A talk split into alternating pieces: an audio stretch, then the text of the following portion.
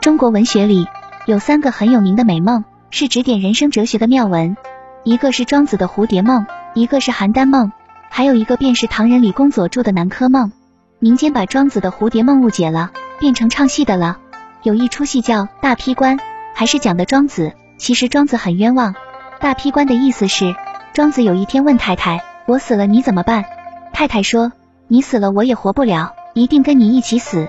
这是讲爱情的。庄子有一天死了，他有功夫，会假死。他的太太哭得很伤心，把庄子放进棺材里钉上钉子。太太绕着棺材又是哭，又是在地上打滚。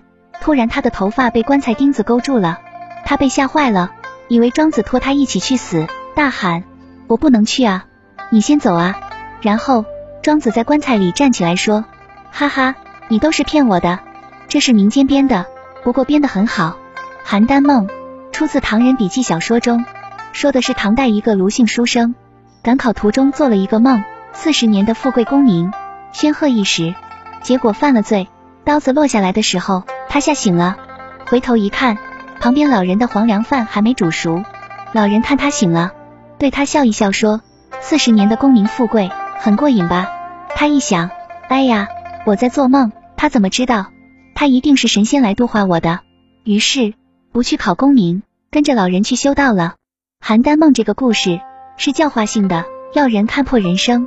后来有一个读书人却持相反的意见，他也落魄到了邯郸，想起这个故事，写了一首诗说，40年来功与侯，纵然是梦也风流。我今落魄邯郸道，要向先生借枕头。即使是梦中事，也可以过过富贵瘾。这首诗对人欲的描写可以说是淋漓尽致。还有一个梦叫南柯梦，也叫淮安梦，也出自唐人笔记小说里，说的是一个读书人在书房读书，他的书房向南开窗，窗外有一棵老槐树，上面有2个蚂蚁窝。梦中他考取了状元，然后去见皇帝。皇帝看到这位年轻状元，心里喜欢，就把自己的女儿嫁给了他。他们夫妻恩爱，还生了孩子。出将入相几10年，一天外国军队打过来，他担任指挥同敌人打仗。这一仗打下来，被打败了，国家也亡了，自己也被杀。一刀砍下来把他砍醒了，一看树上的蚂蚁正在打仗，1对蚂蚁都被打死。原来自己做梦变成了蚂蚁。梦醒后他大概也去修道了。南柯梦实际上是一则寓言，套邯郸梦、蝴蝶梦、邯郸梦和南柯梦在中国文学中很有名。还有一个梦在《列子上》，叫焦鹿梦。《列子上》说，有一个人头脑昏昏的，一天他去外面看到一头鹿，是被猎人射死的，大概猎人没有找到。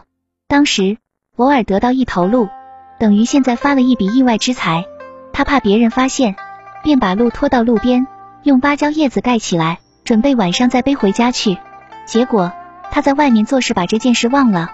第2天早上醒来，碰到一个老朋友，就对朋友说，真怪，昨天我做了一个梦，梦见在某某地方发现一头鹿，藏在那个地方，我用芭蕉叶把它盖上了。